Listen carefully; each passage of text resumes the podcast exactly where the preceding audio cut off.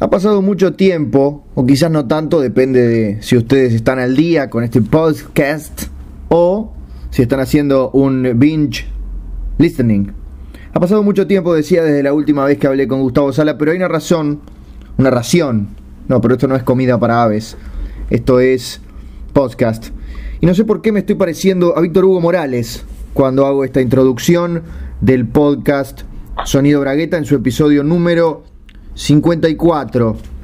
Lo importante es que la última vez que nos vimos y que nos hablamos, le dije a Gustavo, te llamo cuando pare de llover.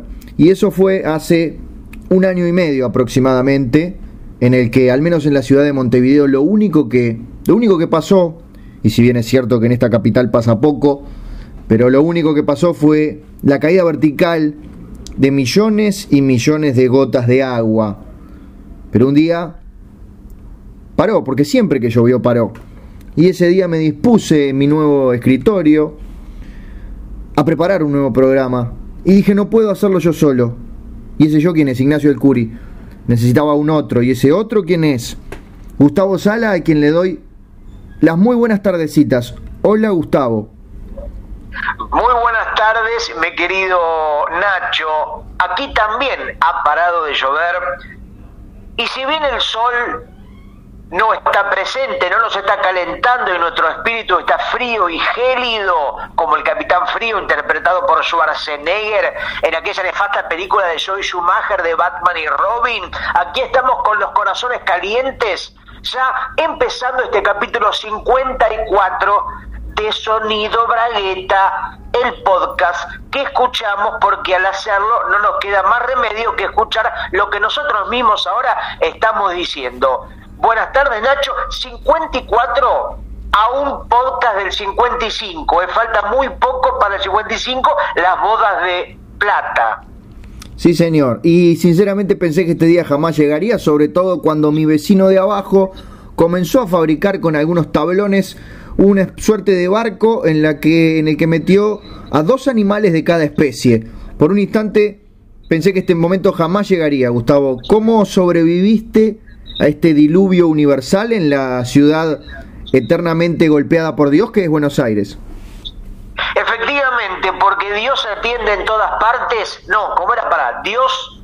Ah, Dios está en todas partes, pero atiende solo en la capital.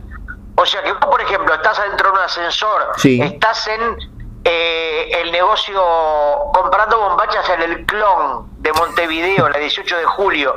Ahí está Dios. Vos estás en, buscando agua en el desierto de Sahara desesperado, ahí está Dios.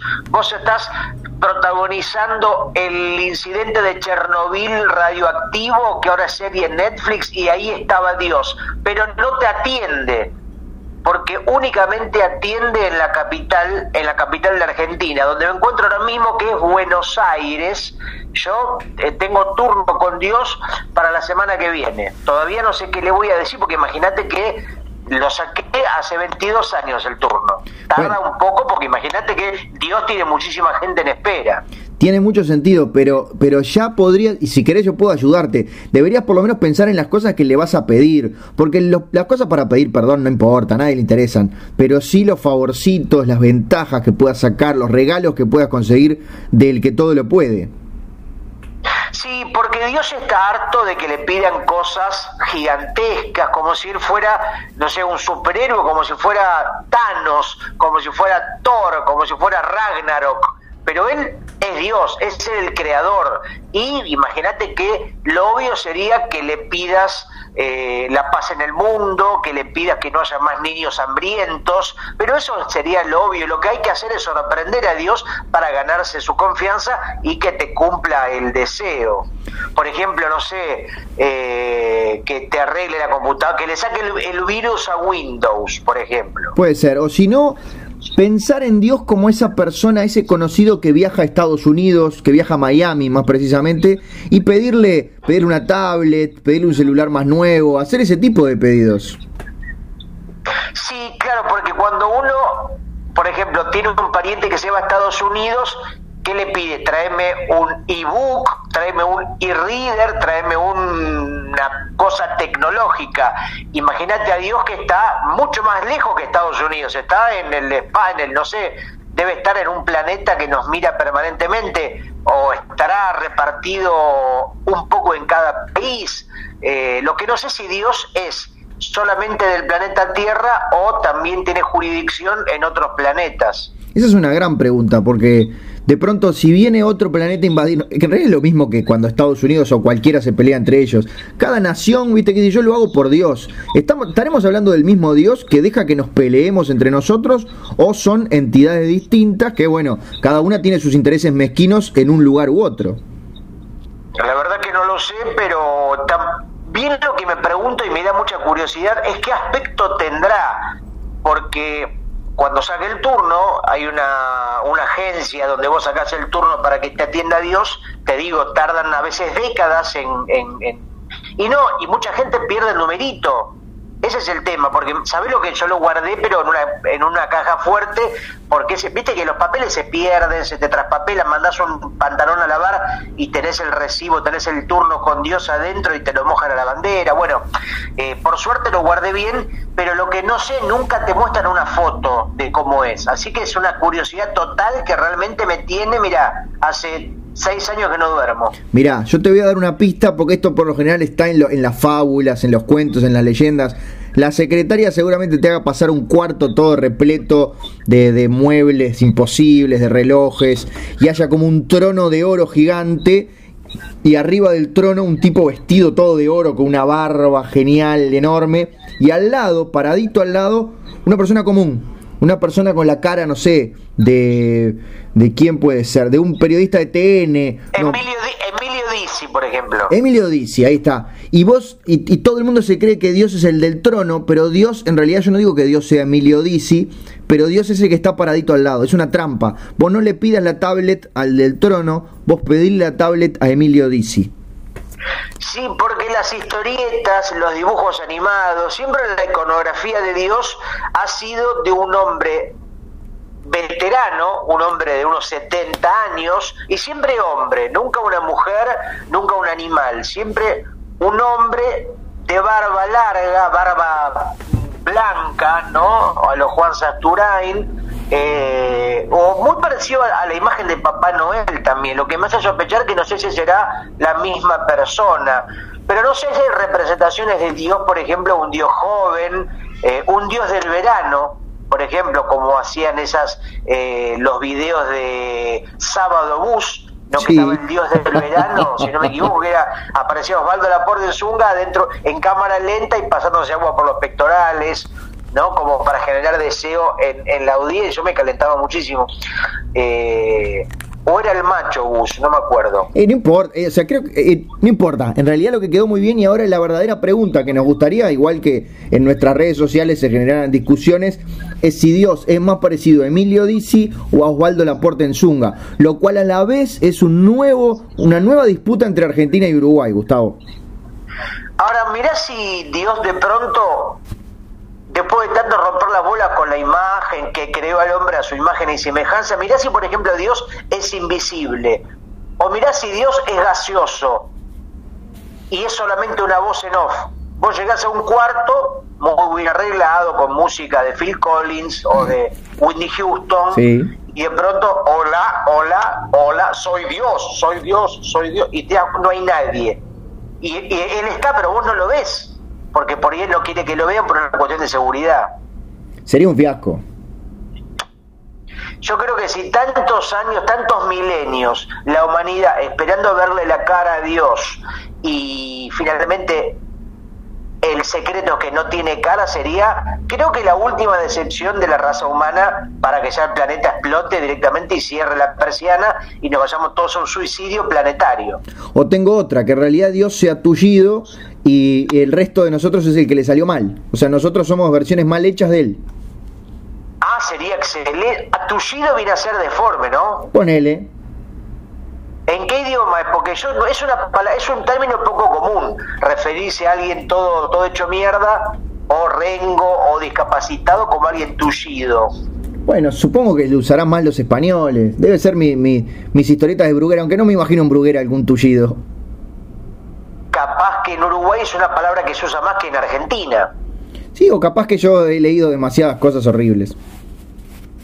Acá había una banda en Buenos Aires que se llamaba Ángela Tullida, que de ahí, bueno, es una de las pocas veces en las que vi ese nombre, una banda en la línea Buenos Muchachos de Uruguay, ya Oh. que estamos, o eh, Nick Cave, esa cosa media gótica. Y si no me equivoco, gente de Ángela Tullida y de Buenos Muchachos hicieron una banda que se llama Chillan las Bestias, con músicos de que está Pedro Dalton de Buenos Muchachos, y si no me equivoco, este, miembros de Ángela Tullida. Pero bueno, estoy especulando a partir de cosas que recuerdo que no sé si son efectivamente así. Bien, y voy a aprovechar para hacerte una pregunta de las que menos me interesa porque sinceramente yo podría vivir sin música, pero en los últimos meses, pocos meses, menos de un año, ¿ha aparecido alguna banda interesante? Es más, ¿y ha aparecido alguna de la que puedas recordar su estrambótico nombre en Buenos Aires?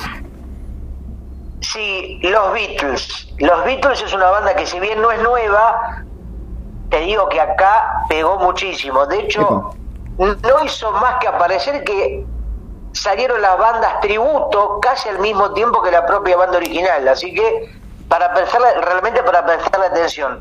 Más conocidos como los cuatro locos de Liverpool, Ringo, John, John y George. Lo voy a, ¿Está en Spotify? ¿Tenés idea? Mira, no sé por qué están, están arreglando, porque es una banda que es muy celosa de los derechos, del copyright, del wifi, y viste, no le dan a cualquiera que les maneje sus, sus canciones, su obra, sus royalties. Así que están viendo si arreglan con, con eso. Yo te quiero hacer otra pregunta. Por supuesto. Hablando de, ya que estamos en el terreno musical, salimos del teológico y ahora entramos en el musical. Una de las bandas más famosas del Uruguay, de las bandas, mejor dicho, de, las de las murgas, se llama Agarrate Catalina. Sí, señor. Hasta ahora vamos bien. Bárbaro. Bueno, yo quiero saber, porque vos decís Agarrate Catalina hacia el tuntún y no lo justificás. ¿Quién es Catalina y que se agarre de dónde? Porque para mí que es un nombre incompleto, porque Agarrate Catalina. Para mí que el nombre está interrumpido, porque no eh, ¿cuál es la situación total de, de- de- de se encuentra Catalina? ¿Está en peligro Catalina? Bueno, en realidad eh, es una frase que viene de tu país, Gustavo. Quiero que lo sepas. A ver, contámela, ya que sabes tanto sobre Catalina y sobre mi país. Catalina era el nombre de una, de una muchacha que integraba una troupe circense que recorría tu ciudad adoptiva de Buenos Aires. Sí, voy a creer que me estás diciendo la verdad. Bueno, y en realidad su abuela y su bisabuela también habían trabajado en el circo y habían muerto en accidentes. Entonces el público, cada vez que salía a escena, le decía, agárrate bien, Catalina. Ah, y se caía muchas veces del que era trapecista. Exactamente. Ahí dicen que la historia finalmente terminó en tragedia, pero no cayó del trapecio, sino que fue impactada por el hombre bala durante uno de sus actos. Uy, qué mal timing. Justo el hombre Horrible. bala salió y Catalina, la trapecista, se arrojó al, al- al vacío y justo eh, choca- colisionaron en el aire. Y ella murió. Ah, no quedó tullida. No, no, no, no, no. O sea, yo no quiero decir que esto sea la verdad, pero es lo que se dice. ¿Y el hombre bala comía pólvora? No sé, pero no la gastaba en chimangos, porque también era muy de la sabiduría popular.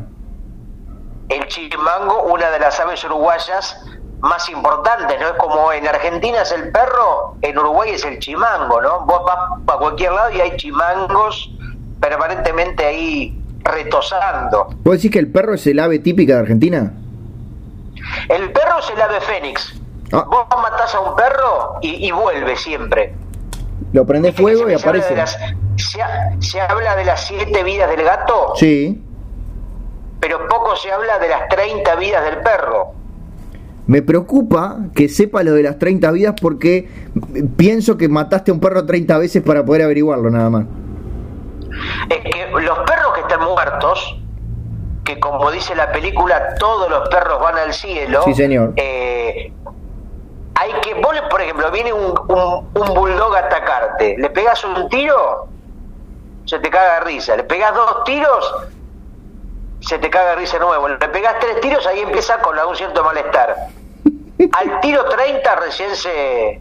Al tiro 25 empieza ya a acomodarse porque sabe que va a morir, pero cuesta matar a un perro. Por eso hay tantos perros, este, hay más perros que se suicidan que... La mayoría mueren por muerte natural igual. Claro. Vos decís que ya el tiro 26-27 empieza como a despedirse de su familia, sus amigos, se la ve venir. Sí, hasta, hasta el tiro 25 piensa que todavía tiene posibilidades, pero ya en el 27 es un perro que sabe que su destino es, es, es inminente. Mirá, la- me es increíble la cantidad de cosas que, que aprendo contigo, Gustavo. Y después está la versión erótica de la película. ¿De qué película? Todos los perros van al telo. Ah, muy bien, me imagino con el nombrado Emilio Dizzi. Efectivamente, Emilio Dizzi es el que, el que está en la boletería, que en realidad él se quejó porque viste que la gente que trabaja en los hoteles alojamientos, en los telos, casi siempre nunca se le ve la cara o apenas se le ve la boca porque está detrás de un vidrio opaco. Sí, señor, más en Montevideo donde no podés ver a nadie porque seguramente lo conozcas. Bueno, justamente porque la gracia del telo es pasar desapercibido, eh, digamos, en una situación de intimidad. Y a veces, si vos le ves la cara, si haces contacto visual con la persona que te cobra, te da la llave, te pide la, te dice qué habitación querés y demás, ya eso hace que la situación de intimidad se vuelva menos íntima, ¿no? Porque la idea es que solamente veas a la persona que está contigo. Claro, o corres el riesgo de enamorarte de la persona que te atiende. Sí, mirá si por ejemplo vas con tu pareja y, y, y- y- y el vidrio es transparente, el vidrio de la boletería, digamos, Sí. de, de la, de- de la mesa de entrada, y te gusta mucho más la persona que te cobra la entrada de la que está con vos, que realmente es una persona media incompleta, por decir, o tullida, como te gusta a vos. Claro. Y el tipo te dice, o la persona ahí que te atiende, la señora, ¿qué habitación quiere? ¿La cara, la barata, la roñosa, la ciruja, la que la llena de soretes, que está de oferta? Y la que vos quieras mientras sea con vos. Le- y el tipo le dice, se sorprende porque la verdad que acá nadie se fija en mí. Siempre yo soy el que mira cómo garchan los demás. Pero ¿cómo que mira? Y ahí empieza. Y, empe- y porque viste que tienen cámaras, como los bancos. Tiene- el tipo desde ese. de- es como una especie de control de seguridad para que nadie se robe los ceniceros. Pero, pero por el, por el tema de los ceniceros no puede haber cámaras adentro de las habitaciones. Sí, sí, sí. Eh, las per- vos siempre que vas a un telo, Sí.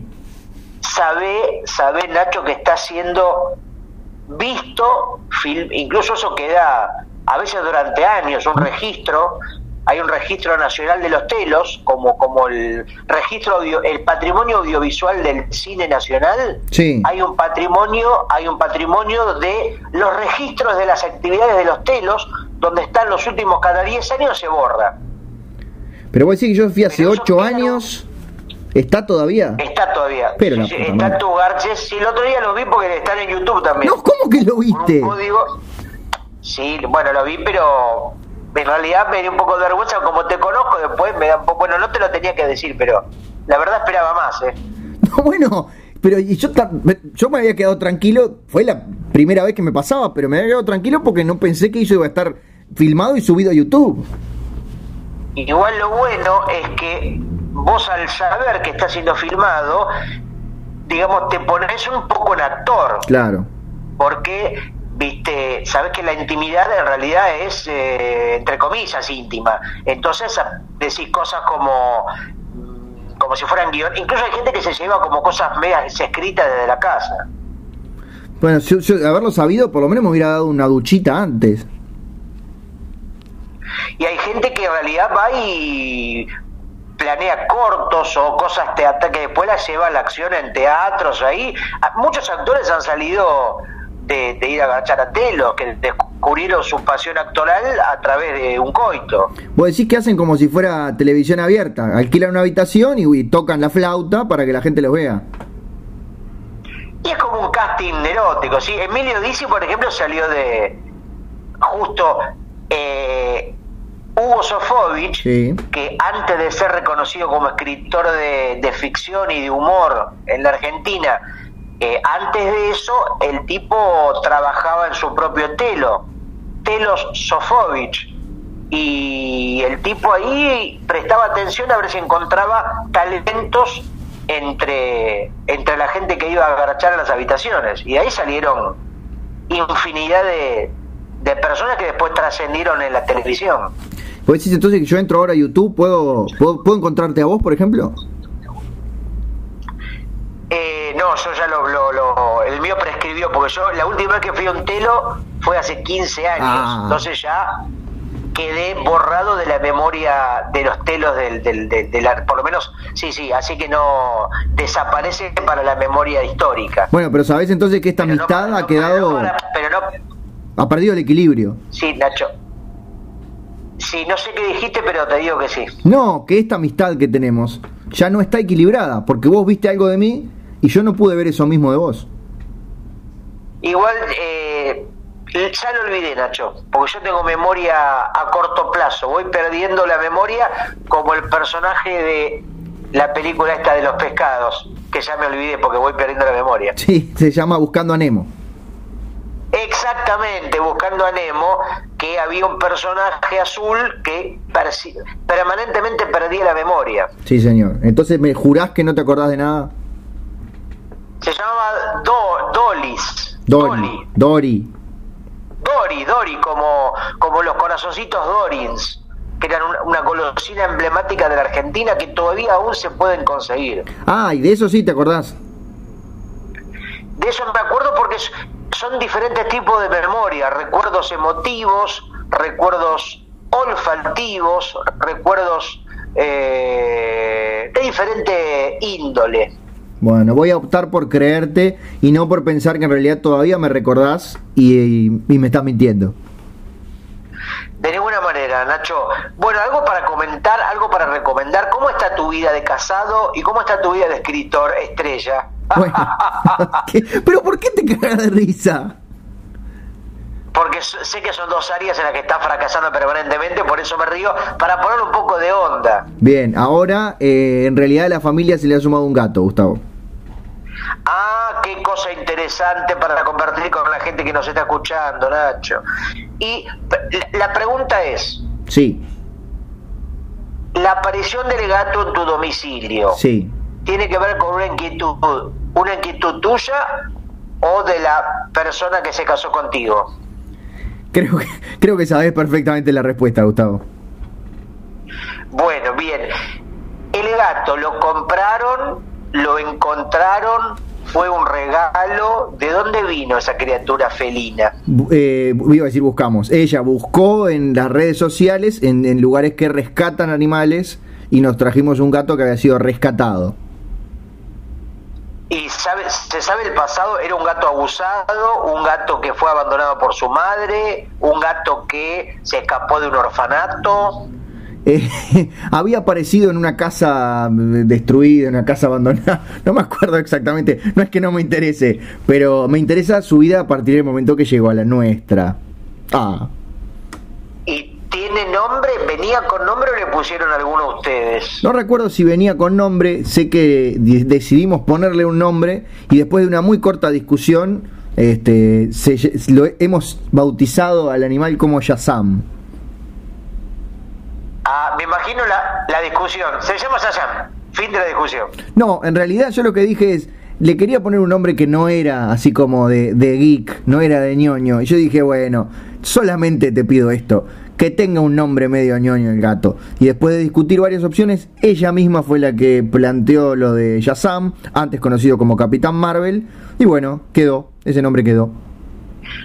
Sí, porque Capitán Marvel es un poco complejo para la escasa inteligencia de un gato, porque la, la idea, me parece que de ponerle nombre es que vos lo llames y el animal responda, porque si no, no tendría mucho sentido, ¿no? Yo creo que hay muchas, pero muchas personas que cuando le ponen nombre a la mascota no piensan que quizás un día tengan que llamarla en público. Se hacen los listos y después cuando se les escapa les da tanta vergüenza decir el nombre en voz alta que el bicho se va, se pierde para siempre. Por ejemplo, si vos al gato le pones Hitler sos mi ídolo y lo llamás en público, podés ser considerado como un antisemita. Entonces hay gente que tiene un nombre inconveniente eh, o la pedofilia es lo más grande que hay. Primero que es un nombre largo. Sí, es un poquito largo, sí. Y puede, y puede ser malinterpretado por la gente que no conoce tu, tu, tu- tus códigos, tu, tu- tu estilo irónico de compartir, de mirar la vida. eh, y lo decís en una plaza pública y hay gente que de última prefiere que se le escape el gato a que sea Molido a golpes. Sí, yo creo que cuanto más corto es el nombre de la mascota, más posibilidades hay de que te dé bola y de que, de que lo comprenda. Sí, igual viste que lo- los gatos son como que como que tienen su mundo y vos te cruzás con ellos cada tanto, el tipo te mira, te da la espalda, no te da mucha pelota. Yo tenía una tía que, ¿sabes cómo le puso al gato? ¿Cómo le puso? A. Ah, era un nombre corto en serio. Era una sola letra, pero el problema de eso es que como mi tía era multiorgásmica, el gato siempre venía, todo el tiempo. ¡Qué horror! Estaba tomando mate, ¡ah! Y venía el gato, ¿qué querés? No, no, no te estaba llamando. O sea, le decía con los ojos porque el gato no hablaba, ¿no? Evidentemente. Seguro. Estaba, no sé, comía un helado y ¡ah! Y venía el gato, ¿qué necesitas? No, boludo, estoy tomando helado porque me hace acabar. Todo, todo le hacía tener un orgasmo. Bien, y tu, tu tía está, está en YouTube, por la duda pregunto. No te voy a decir, no porque ya seguro que lo vas a ir a, mirar, no te eso, voy a decir. eso quiere decir que Se está. llama Sofía Coppola. La. Sof- orgasmo de Sofía Coppola con gato mirando y ahí te aparece la tía. Perfecto. No, no te digo que lo voy a buscar durante el programa, pero ni bien terminemos. Ahora, ¿sabes? En el único momento que mi tía Sofía no, no tenía orgasmos, ¿Cuándo era? cuando se bañaba. ¿Por alguna razón? No, son razones que la especie humana todavía... Ah. Es eso y el porqué del bostezo son algunas de las causas que todavía la ciencia no puede desentrañar. ¿Y tú no te animás a preguntarle eso a Dios cuando lo veas ahora en breve? Sí, le voy a preguntar, por eso mi tía no se baña, Claro, porque no... porque no- si no acaba para... Claro, Ella hace únicamente cosas que le produzcan placer, que son casi todas. menos bañarse. Bien. Todo le produce placer, ella se levanta y ya está acabando. Qué, qué raro que debe ser. Está agotada, te digo, tiene 40 años, parece que tuviera 89. Está flaquita. No, es piel y hueso, porque vos sabés que el exceso de sexo o el sexo de exceso causa mucha mucho cansancio. Claro, claro, claro. Pero y por ejemplo, no sé, cuando, cuando le llega el último ejemplar de la revista Caras, ¿eso también la pone cachonda? ¡Ah! Dice, por ejemplo, el peor momento de Maru Botana. Murieron sus seis hijas. ¡Ah! ¿Qué? La crisis matrimonial. La crisis matrimonial. Murió el papá de, no sé, eh, Al Pacino. ¡Ah! Porque él se acaba de forma teatral, porque es una gran actriz. Claro. Pero por ejemplo, cuando va a la peluquería, que le, que le cepillen el pelo, que le laven la cabeza, también. Ah, no, ahí empieza casi a tener convulsiones. Es más, cuando se va a cortar el pelo y el peluquero le empieza a, a, como decís vos, a repasar un poco detrás de la oreja, le agarra tal cantidad de orgasmos que viene la, la gente de la ambulancia a ver si necesita algo. Claro. Y es. Y, ¿La llevamos? No, no, no, no. Es una clienta que acaba todo el tiempo, no se haga problema, es lo normal. Pero la gente se, se, se mucha, porque le llama mucho la atención. Por eso sale poco de la casa, porque llama mucho la atención. no, claro, y el gato, me imagino, hace los 10 kilómetros que separan su domicilio de la peluquería. Sí, sí, sí, el gato, el gato ya, el gato este, vive una vida de permanente confusión. Seguro. ¿Qué, qué, qué cosa? Supongo que debe estar entre lo, de toda esa colección que hay en YouTube, debe ser de los más vistos. Es uno de los más vistos. Vos viste que el gato es uno de los animales que alimentan las redes sociales la mayoría de las cosas que hay en Instagram son gatos. Sí. Eso ya se, se comprobó. Gatos y bebés. Sí, tenés razón. Y hay muy poca, muy poca, muy poca feta de salame. Sí, muy pocos dragones de Komodo también. ¿Cómo, cómo, Nachito? Digo que hay pocos dragones de Komodo, también hay un montón de cosas que hay poco. Es verdad, hay pocos dragones de Komodo y hay muy pocos dragones de Komodo comiendo una feta de salame. Muchísimo es básicamente la principal alimentación. El dragón de Komodo se extingue por lo caro que está el salame, que es su principal alimentación. Tener... Qué caro está el salame. El salame está carísimo, sobre todo el salame Cativelli, que es la marca de salame insigne del Uruguay, ¿no es cierto? De embutidos Cativelli. Muy bien, y pará, me gustó eso. ¿Vos decís que si, si nombramos marcas nos, nos van a regalar salame, por ejemplo? Sí, sobre todo la gran marca de salames Cativelli. Precio y calidad, el mejor salame, el más rico. Cativelli, es tu salame. Muy bien, ¿puedo hacer la prueba yo también? Sí, a ver, ¿qué salame te gustaría comer, Nacho? No, a mí me gustaría andar en un vehículo cero kilómetro de Volkswagen, porque es, la verdad, la mejor marca de automóviles. Pedilo en tu concesionario. Ah, y el otro día, Nacho, estuve mirando unos cohetes de la NASA. No sabes, la NASA, la mejor opción para tu viaje espacial. La NASA, precio y calidad. ¿Querés ir a la Luna? La NASA tiene tu mejor opción. Me hiciste acordar de que el otro día vi un documental sobre Tailandia, el mejor país de Asia. Quizás está buscando un, alguien que los gobierne en este momento. Viaja a Tailandia, te vas a divertir. Sí, Tailandia realmente qué lindo. A mí me gusta todo lo que termine con Landia. Como Patolandia. Como Pitufilandia. Bueno, sí, creo que justo ese no era el mejor ejemplo.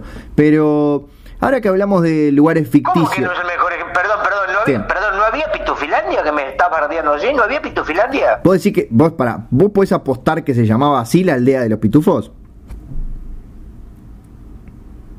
Ah, ¿no se llamaba Pitufilandia? No, no, yo te Era La aldea Pitufa, no tenés Ah. razón. Bueno, por la duda, si no yo lo iba a googlear y nos íbamos a sacar la duda inmediatamente. Hay que ver si nos referimos al idioma original, porque los pitufos son belgas, no son de Bélgica. Sí, señor. O sea que no se iba a llamar Pitufila o Pitufland, ¿no? Porque en, en, la- en belga es land. Pero podemos hacer una prueba porque siempre hay alguien en internet que desconoce el nombre de las cosas. Entonces de pronto escribió en algún lado Pitufilandia.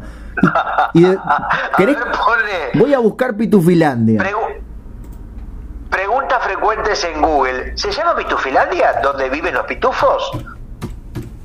Ahí viene, a ver. Y seguramente Yahoo tendrá tu respuesta. Bueno, cerca de 23.200 resultados. Bastante poco para tratarse de los pitufos. Sí, pero a ver, por ejemplo, si pongo entre, entre comillas aldea pitufa, vamos a ver qué pasa. Ah, las comillas marcan la diferencia. A ver, aldea pitufa, 9.460, mucho menos, soy un fracaso. Bueno, pará, ¿y qué dice finalmente? ¿Cuál es la posta? La posta, la, la posta es lo que sienta tu corazón, Gustavo. Internet es así. Es lo que dicte tu sentimiento. No, pero decime la respuesta si finalmente existe Pitufilandia o no. ¿Cuál es la, cómo se llama la localidad donde viven los pitufos? Bueno, pará, pará porque tengo que acercar el, el micrófono al teclado porque voy a poner cómo se llama La localidad la localidad ¿Dónde? donde viven viven los pitufos. los pitufos. Esto la gente lo puede hacer con nosotros en sus casas al mismo tiempo. Respuesta. Estamos en vivo, eh, a ver qué dice. La respuesta dice aldea de pitufos y dice que la primera aparición conocida de la aldea pitufa fue en la flauta de los pitufos. Cuando la historia se publicó originalmente, la aldea pitufa se localizaba en un bosque desolado y lleno de rocas llamado el País Maldito, al que Johan y Pirluit eran enviados a localizarlos. Bueno, o sea que evidentemente no se llama Pitufilandia, podemos confirmar eso. Podemos confirmar que por primera vez en 54 programas yo tenía razón en algo. Bueno, Nacho, eh, eh, viste que como el Kinglong se enseñaban en cursos el idioma que se habla en la Guerra de las Estrellas, eh, el pitufo también se empieza a estudiar ahora. Hay una universidad en Buenos Aires que te enseña, entre otros idiomas, el idioma pitufo. Sí, solamente voy a decir que es Klingon y que es viaje a las estrellas, antes que algún oyente le dé una especie de, soplo al corazón. Perdón, ¿y yo qué dije? A ver si que sos tan corrector. Dijiste Klingon. ¿Sabes cómo te dicen a vos? ¿Cómo me dicen a mí? Liquid paper, porque corregís todo. Qué malo que sos. Decirme algo tan feo. En realidad, eh, debería llamarse, bueno, corrector de papel, porque liquid paper sería papel líquido, ¿no? Sí.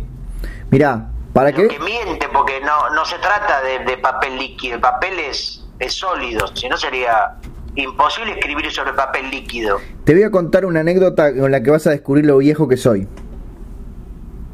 A verla. Yo de chico este, en varias ocasiones para trabajo de la escuela o para chiveo personal, utilizaba una máquina de escribir.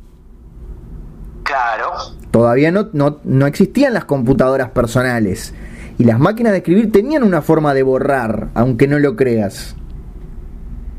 Sí, que eran XXXX, tachaba la palabra que no, que habías escrito mal, ¿no? No, no, aún mejor. Tenías una forma como de por eso me acordé por el liquid paper. Era como era muy raro. Entonces, vos, por ejemplo, venías escribiendo Pitufilandia, ¿no? Pero escribías Pitufilandio. Sí. Entonces lo que hacías era volver un lugar para atrás, ponías una hojita como de carbónico pero blanco y volvías a apretar la O, entonces quedaba como una O blanca arriba de la O negra y ahí podías volver a escribir. El antecedente del control Z. Totalmente, las máquinas de escribir tenían su control Z que eran marca Pelican. Bueno, ¿vos sabés cómo le decían antes al bajista de Soda Stereo? ¿Cómo le decían? Control Z, porque se borraba siempre de los ensayos. Claro, qué simpático. Y después le quedó simplemente Z. Viste que así es como lo conoció el mundo, a Z Bocio, pero era Control Z en el nombre original. Claro. Igual hay, algo de lo que no hablamos todavía, Gustavo, y a mí me preocupa. Y, contame.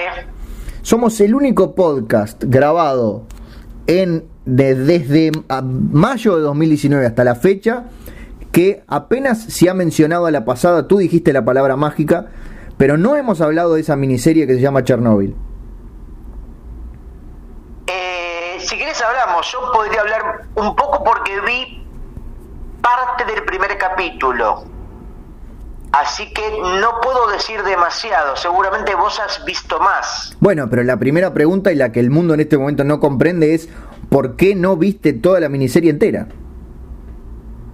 Bueno, porque no me habrá conmovido como para dejarme prendido a esa historia me interesó un poco y dije, bueno, en otro momento, me pareció, no presté tanto atención a los personajes, a la situación política, a la recreación, no sé, me parece que está, es como el nuevo Hit, ¿no? Es como el nuevo Games of Thrones, es como el nuevo Lost, es como el nuevo Brigada A.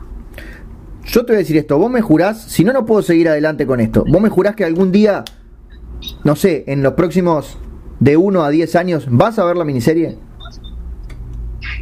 No te lo voy a, ah. no te lo voy a jurar porque, perdón, porque vos, me, vos me estás diciendo que me estoy perdiendo de algo realmente notable. Tu vida, de... tu vida va a cambiar. Bueno, a ver, recomendámela porque argumentame tus comentarios.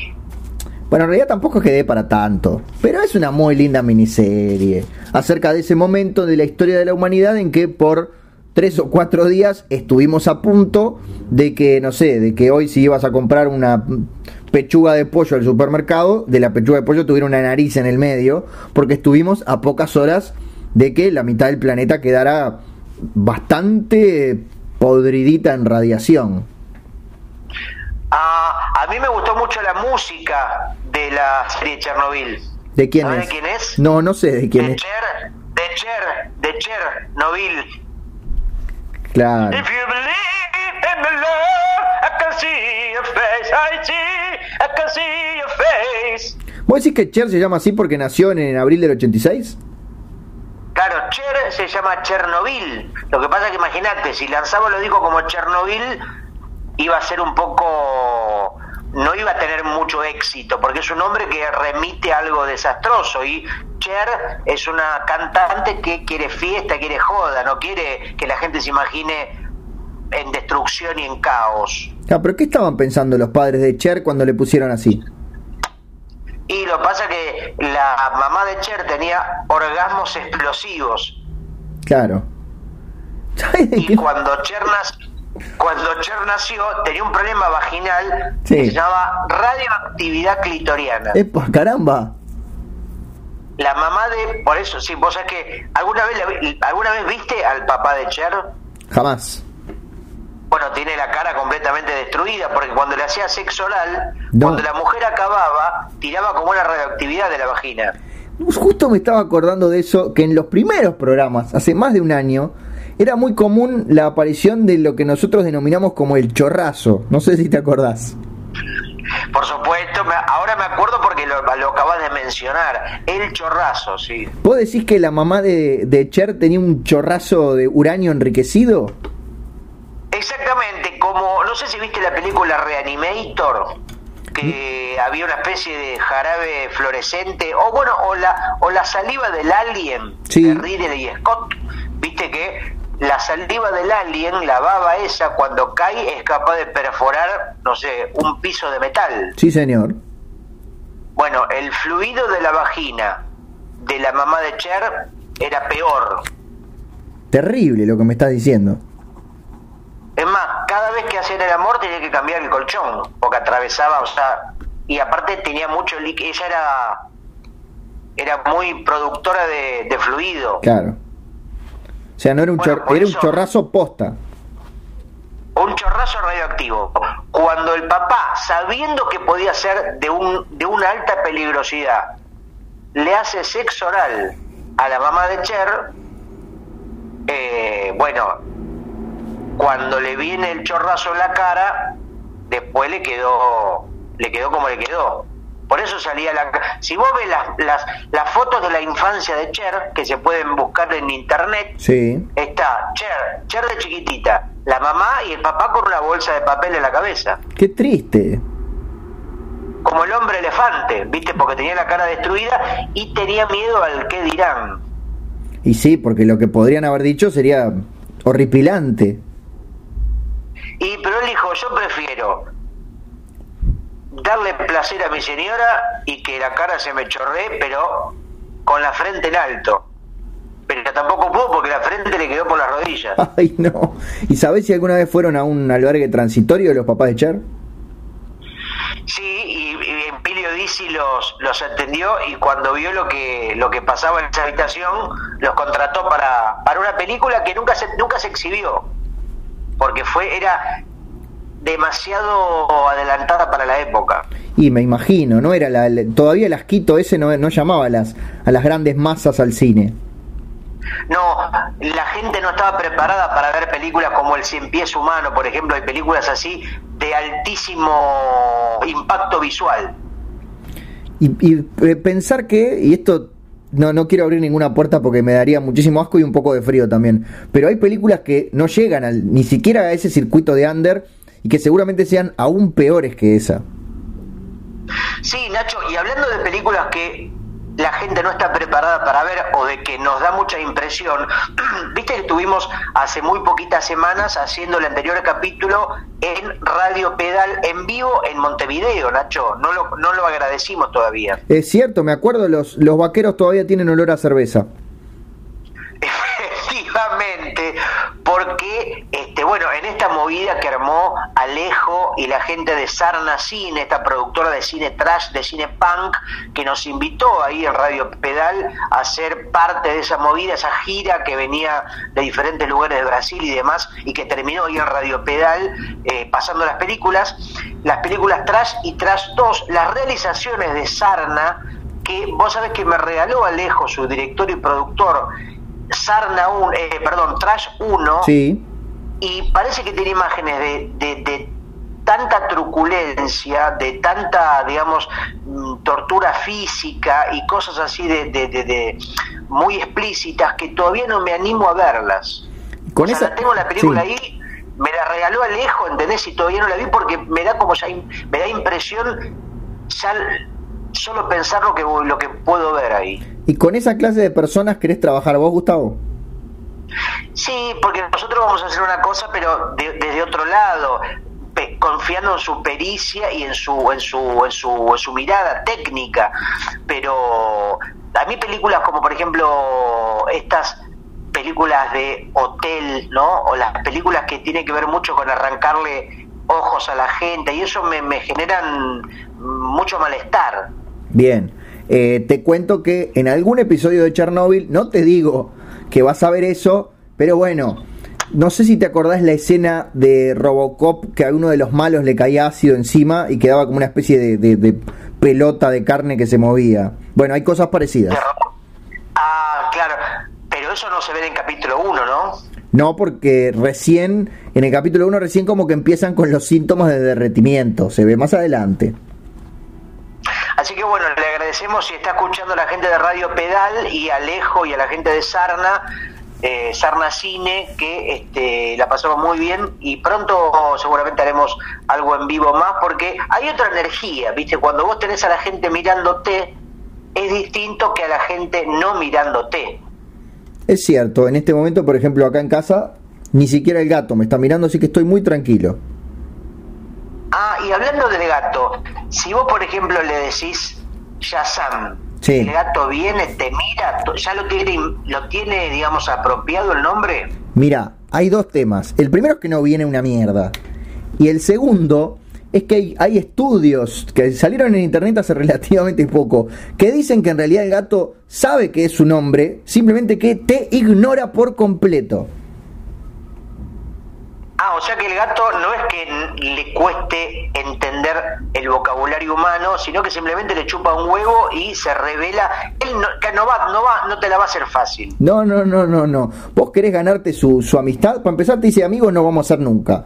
Podemos llegar a ser concubinos que se tratan bastante bien. Ahora vos me das de comer todos los días me cambias las piedritas del baño, me das algún premio cuando te traigo el, el juguetito. No me rompas mucho más los huevos porque conmigo no va y se porta bien o ya te hizo caca arriba de un Watchmen, ya te cagó algún libro de Frank Miller o, todavía no arruinó parte de tu memorabilia. Bueno, esa, hasta ahora venimos, venimos invictos, pero la gran ventaja que tienen, yo diría, no quiero decir la única porque, porque me debe estar mirando ahora que me di vuelta y me debe estar mirando con cara de ojete el gato. La gran ventaja que tienen los gatos sobre los perros es que cagan en su bañito, arriba de su arenita y no en otro lado. Eso me parece impresionante, cómo el gato es capaz de entender que hay un lugar específico para cagar. No sé si eso todos los animales son capaces de, de aceptarlo. El perro claramente no, porque yo he pisado sorete de perro durante toda mi vida. Claro, lo que no hay en la calle, miré lo que acabas de decir, ¿no? Qué cosa, cómo no se les ocurrieron las intendencias.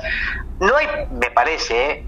Eh, eh, como mm, inodoros para perros por lo menos uno por cuadra. Sí, aunque sea un, cuadradito de pasto para que sea más, para que se haga la costumbre el bicho.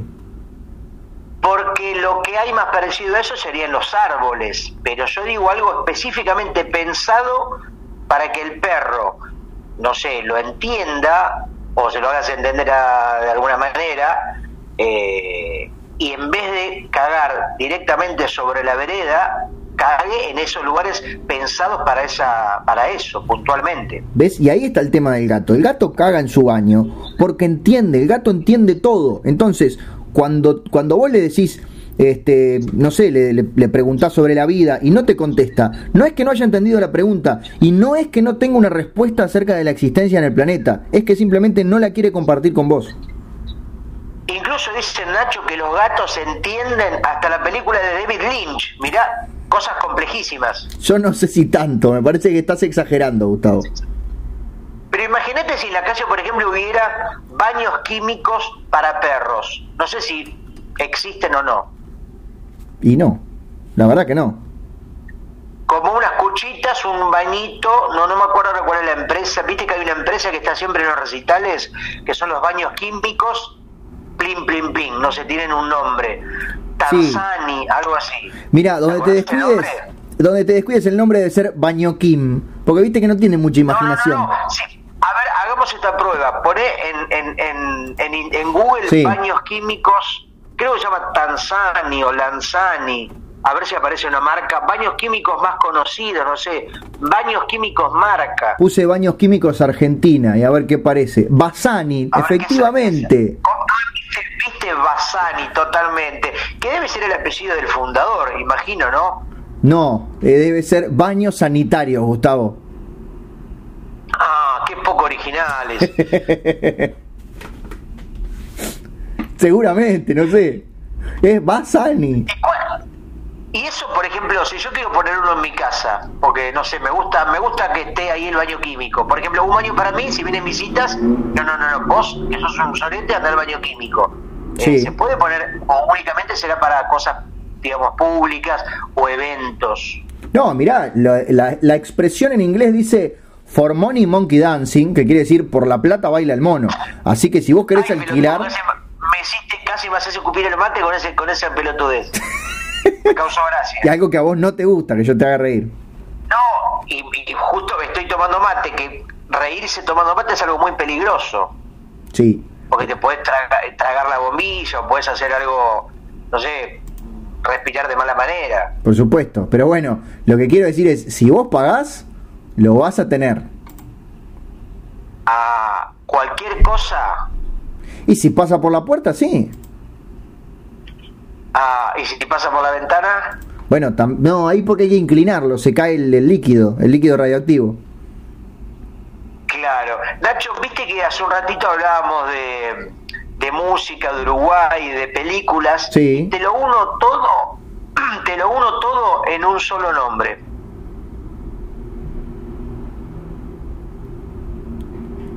Opa, qué, qué, qué misterio. Belmonte. ¿De qué estamos hablando? de una película Ah. uruguaya, Belmonte, que se presentó en el Festival de Cine de Mar del Plata pasado y cuando la fui a ver ya no había más entradas. Y había leído unas críticas y me quedé con, con las ganas de verla. Estamos hablando de la película dirigida por el Cote Beiroj. Beiroj, exactamente, hace un tiempo había visto una película que me gustó mucho, que se llama La vida útil, también Sí. de Beiroj. Mirá, justo Eh. dijiste eso y lo googleé y aparece en YouTube una entrevista en Reporte Descomunal a Cote Beiroj, director de La Vida Útil, hecha por Leo. Yo en esa época no participaba de las entrevistas. Así que la pueden Por buscar. Leo Lagos, muy bien. Mirá cómo todo empieza a entrelazarse. ¿eh? Pero bueno, mm, aparece eh, en, en Netflix, Belmonte, la veo y, y la verdad que es muy recomendable eh, Belmonte. La historia de eh, un pintor Sí. ¿no? que tiene está separado y su mujer, su ex mujer está por tener una hija, entonces bueno, un dilema personal, eh, amoroso, sentimental, muy interesante y tiene un momento, tiene dos momentos muy altos musicalmente. Un momento que aparece casi toda una canción completa de Leo Maslía, Ajá. Imagínate, imagínate mi hijo, se llama un tema Uh, maravilloso. de, un- de los, de los primeros Leo Maslías, un tema casi de Leo Maslía más oscuro, más contemplativo. Sí, sí, sí, me encanta, imagínate mi hijo. Es un temazo y después tiene otro momento interesante que funciona casi como un clip que aparece Pedro Dalton de los buenos muchachos a quien ya mencionamos hoy cantando una canción con su guitarra para un grupete de gente que lo mira este, en una especie de, de- de- de- en la costa, en la rambla, no sé qué sector es, porque la película está mm, ambientada, está filmada en Montevideo, si no me equivoco, pero eh, creo que nunca se menciona qué es Montevideo, ni aparecen lugares icónicos, ¿viste? No, no aparecen los típicos lugares de Montevideo. Claro. Eh, de hecho, en un momento, él se va con su pequeña hija, toman un barco, un- una especie de, de- de- de lanchita, de barcaza, cruzan a una isla, eh, que es el momento donde suena, imagínate mi hijo, una isla que hay como unas especies de construcciones en ruinas, que no sé qué, qué- qué isla será. La isla de Lobos. Por ahí vos me... Isla de Lobos, vos decís. Sí, señor, y ya te voy a buscar para no, para no, porque a mí no me gusta sinceramente inventar las respuestas, te voy a decir lo que hay en la isla de Lobos en este momento. No será Isla Martín García, porque se- van y vienen, o sea, van, ¿entendés? Hacen como una especie de picnic o, o están un rato ahí, hay una especie de faro y vuelven. Como un, A ver, no, pará. van y vuelven en el, Bueno, en el barco. eh, pará. Eh, yo- en 1858 el gobierno uruguayo erigió un faro en la isla para guiar la navegación de los buques y embarcaciones. Y entonces tiene que ser esa. ¿Pero había lobos marinos? Y no creo que no, ¿eh? Entonces, No sé, pará. me parece que no, entonces no, capaz que estaban muertos. O por ahí lo sacaron para la- lo sacaron para que no tengan problemas de cachet. Puede ser la, pedían plata los lobos. la isla de El Flores. sindicato. Ah, no sé, pero era un islo muy lindo, se ve como una especie de, de isla con construcciones hechas mierda, que no tenía como. No, no, no parecía tener gran movimiento turístico. No, es la isla de Flores, clari- estoy seguro. Isla de Flores, Sí. y había que buscar alguna nota o preguntarle al director. Está situada a 21 kilómetros al sudeste de Punta Carretas. Al- y albergó un hotel para inmigrantes a modo de lazareto para cumplir cuarentenas obligatorias, luego utilizado como cárcel. Bueno, Nacho, entonces este debe ser eso. Recomendamos a nuestros oyentes Que vayan a la isla de Flores. Digo, que vean Belmonte. Bueno, vos, vos no la viste, ¿no? Belmonte, la película. No la vi, pero tengo una pregunta para hacerte, una pregunta fundamental del espectáculo del año 2019. A ver, por favor. Una, una pregunta que va a dictar si el gran público va a salir corriendo a ver esa película o si va a dejarla para después. Decímela. ¿Cuántas explosiones de reactores nucleares suceden en Belmonte?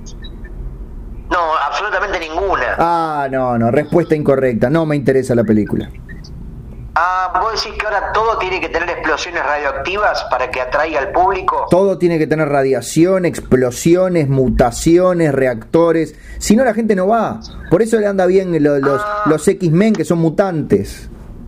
Ah, pero ahora hay una película. Pero los X-Men ya medio que quedaron en, en la B, ¿no? De los superhéroes. Y después de que los Avengers Hay una, hay les una peli- ganaron. hay una película de, hay una película que se llama El Retorno del Fénix, ¿no?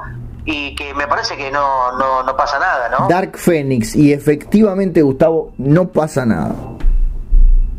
¿Y por qué insisten con, con la no, no por qué no no hacen otro tipo de película? Bueno, creo que en su momento era porque cuando antes de que Disney comprara Fox, Fox, si, si pasa mucho tiempo sin hacer películas, los derechos volvían a, a- a Marvel. Entonces, por eso que cada tanto aparecen películas de Spider-Man. Los que lo tienen otros estudios están como obligados cada tanto a hacer películas para no perder los derechos. Entonces, este Ahora- es una razón. El problema de los X-Men o de los superhéroes en general es que siempre tiene que haber escena de pelea. Efectivamente. Y a mí, no me, a mí me pare- me parece muy mal que la gente se pelee. Bueno, sí, está bien, está, o sea, no es correcto, pero es- hay gente mala en el mundo y a veces no alcanza con discutir con ellas. Pero por ejemplo, ¿por qué no hacer una película los X-Men donde van a Montevideo, se suben los X-Men a un barquito y van a la isla Flores a tomar mate, compran unos bizcochos y hablan, hablan de, no sé, uno lleva galletitas, el otro lleva bizcochitos, toman un matecito y una hora y media de los X-Men tomando mate, charlando. No, confieso que sería más barata de filmar, pero yo no sé si se le interesaría al gran público. ¿Cómo que no? Porque podés conocer mejor los personajes.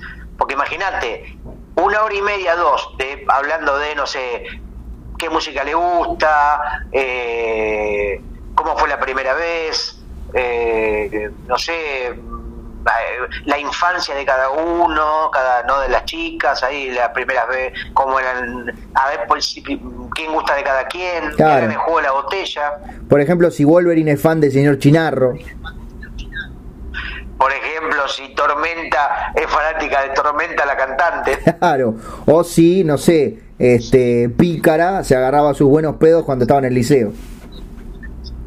o si el profesor Javier eh, realmente es verdad que es discapacitado o es una farsa. Claro, en realidad tiene la, Porque la frazadita. silla- en un momento que le saquen la silla y de pronto se queda parado. ¡Ay, nos estuviste cagando, pelado sorete! Sí, bueno, igual no me no sé si no no no no la veo. Yo que vos no no esperaba esa película así con ansias. Eh, ¿Vos sabés cómo le decían a Javier Portales ¿Cómo le antes decían? de morir? ¿Cómo le decían a Javier Portales antes de morir, Gustavo? Javier, por el profesor Javier, Ah. porque estaba en silla de ruedas, estaba en silla de ruedas. Uh, está bien, está bien, está bien. Gustavo, Es más, a, Ja- a Javier Portales Sí. lo enterraron con la silla de ruedas. Gustavo. Es más, está la silla de ruedas, está el esqueleto de la silla de ruedas. Es como una especie de bicho de Giger, ¿viste? El creador de, de, Alien, que es una especie de construcción, de construcción de huesos que son huesos humanos y huesos de biomecanoide. Muy una bien. tecnología de otro, de otro mundo, del inframundo, del underworld, donde viven los lobos ¿Y? ¿Y qué más? ¿sí? desde Ah, hace milenios. hiciste Desde una pausa en la mitad de la frase y me desconcertaste. Y bueno, porque la desconcertación es así. Bien, Gustavo. ¿Qué haces, Nacho? Gustavo, como, Hablamos de todo, ¿y, ¿eh? como quien no quiere la cosa, estamos llegando al final de este programa. En serio, capítulo 54 de Sonido Bragueta. Tenemos Instagram ahora, ¿eh? Sí, arroba sonido bragueta. Qué original, ¿a quién se le habrá ocurrido? ¿Por qué no le pusimos arroba Lady Gaga? A ver si venía más gente. Porque ya estaba y tenía un tic azul al lado. No se le puede poner, por ejemplo, ah, eso sería una buena idea, ¿no? O no, por ejemplo, hacer un, vos querés, sos un escritor, no digo que vos lo seas, pero sos Ah. un escritor que vende pocos libros. Sí, No gracias. digo que vos lo seas, No, pero no, no. que sos un escritor uruguayo. Trata de reírte un poco menos. Eh, y ponerle, en vez, ¿cuál es el escritor uruguayo que más vende? ¿Eduardo Galeano? Eh, ¿Vivo decís? O muerto, no importa. Bueno, Pero, por ejemplo, vivo. ¿Quién es ahora? Eh, Fisher, Vivo. Diego Fisher. ¿Qué, de los clavos? Ah, no, de, No es de los tacos Fisher, no, no. Es el que hace unas biografías de, de- señoras paquetas de- del- del siglo XIX. Bueno, entonces, pará, vos agarras, pones arroba Diego Fisher y adentro pones tus fotos y la gente entra pensando que es Diego Fisher y de pronto te conoce a vos. Claro, pues seguramente ese nombre ya esté. Lo esté usando Diego Fisher. Bueno, pero, pero le pones Diego Fisher 2 o, no sé, Diego Fisher más, más, al- no sé, alguna le- algún Diego Fisher for you. qué Diego yo. Fisher oficial. Bueno, ponele. Eso sería bueno, que el no oficial diga oficial. Sería muy genial. O sea, cuando se entere Diego Fisher, vos ya vendiste 10.000 libros. Y ya está. Y, y con toda esa guita puedo pagar un abogado para que ni me toque. Es más, hasta podrías ponerle en las tapas de tus libros el nombre de Diego Fisher. Bueno, pero ahí ya pierde un poco la gracia, que es ponerle nombre de otro a mis libros. Libro de Diego Fisher pensando que es de Diego Fisher. Cuando empieza a ver, dice, este libro en realidad es de Ignacio Alcuri. Ya lo compraste, no podés devolver la plata. Y dice la gente, bueno, ya que lo compré, lo voy a leer. Y ahí en- se copa con tu literatura y después va a comprar los libros anteriores, que ya están tus nombres en la tapa. Bueno, eh, lo voy a lo voy a analizar, lo voy a hablar con mi editor. Es más, para mí Diego Fisher hace lo mismo con gente que vende más que él. Por ejemplo, Paul Auster. Claro. Y Paul Auster lo hace con Stephen King. Y así cada uno lo hace con el que vende más que él, ¿entendés? Increíble. Tien- tiene todo el sentido. Hasta que el, el último que vende más, más, más que todo ya harto de vender, lo hace con el Ignacio de Curi para vender nada. hijo de puta que sos. ¿Entendés? Entonces es como una especie de. Si empieza su mano de libro, se van Claro. conectando entre sí y todos se, se terminan beneficiándose. Es un, la vida hay, hay que hay que ayudar al prójimo, Nacho. Sí, señor. Y bueno, y para cerrar esto te diría que el libro más vendido seguramente sea la Biblia, y así como arrancamos hablando de Dios y de Emilio Dizzi y de todo eso, vamos a ir cerrando este programa. Sí, Nacho, recordándole a la gente que puede ver Belmonte en Netflix, que puede buscar las películas de Sarna Cine Trash 1, Trash 2, próximamente la superproducción que vamos a hacer de sonido bragueta visual. eh, Y los bueno, Beatles también.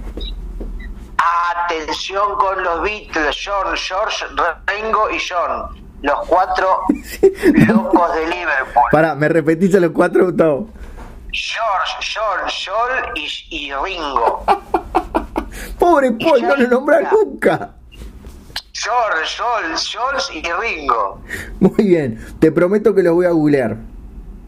Y hay una quinta Beatle que está generando bastante rispidez llamada Yoko Ono, que Epa. es una artista japonesa que está saliendo con Joel, el, el- uno de los cantantes, que ya está generando discordia en la banda. Muy bien, voy a ver qué dicen los sitios de, de chismes. Porque cuando ella acaba, Claro. tiene muchos orgasmos, hace ¡ah! y está todo el tiempo acabando. Entonces, Y aparece el ella gato. Va a, ver a, va a ver a los ensayos, porque él dice, no, no, yo estoy con mi novia a las 24 horas. Y va a los ensayos y ellos están cantando Love, Love Me Do y, y atrás se escucha ¡Ah! You love, I love you, ¡Ah! Y entra y después se escucha en la grabación, ¿entendés? ¿Pero vos sos sobrino de Yoko Ono, Gustavo? Yo no soy sobrino. No, porque me hizo acordar mucho el cuento de tu tía. Bueno, pero hay mucha gente que tiene esta problemática del, del, del multiorgasmo. Ah, está bien, está bien, está bien. de, la, de la multiorgasmicidad. Está bien, preguntaba por Hay las dudas. ¿no? Bueno, hay que... Como la, ¿No viste la película Celebrity de Woody Allen? Sí, pero ya me lo olvidé, la vi hace mil años. Bueno, eh, el no me acuerdo cómo se llamaba el protagonista, el actor protagonista, en un momento va a una fiesta que había famosos, modelos, una fiesta media de la farándula de Hollywood, y conoce a una chica que le dice, si yo soy multiorgásmica, y el tipo le toca el hombro y ella empieza a tener orgasmos al- automáticamente.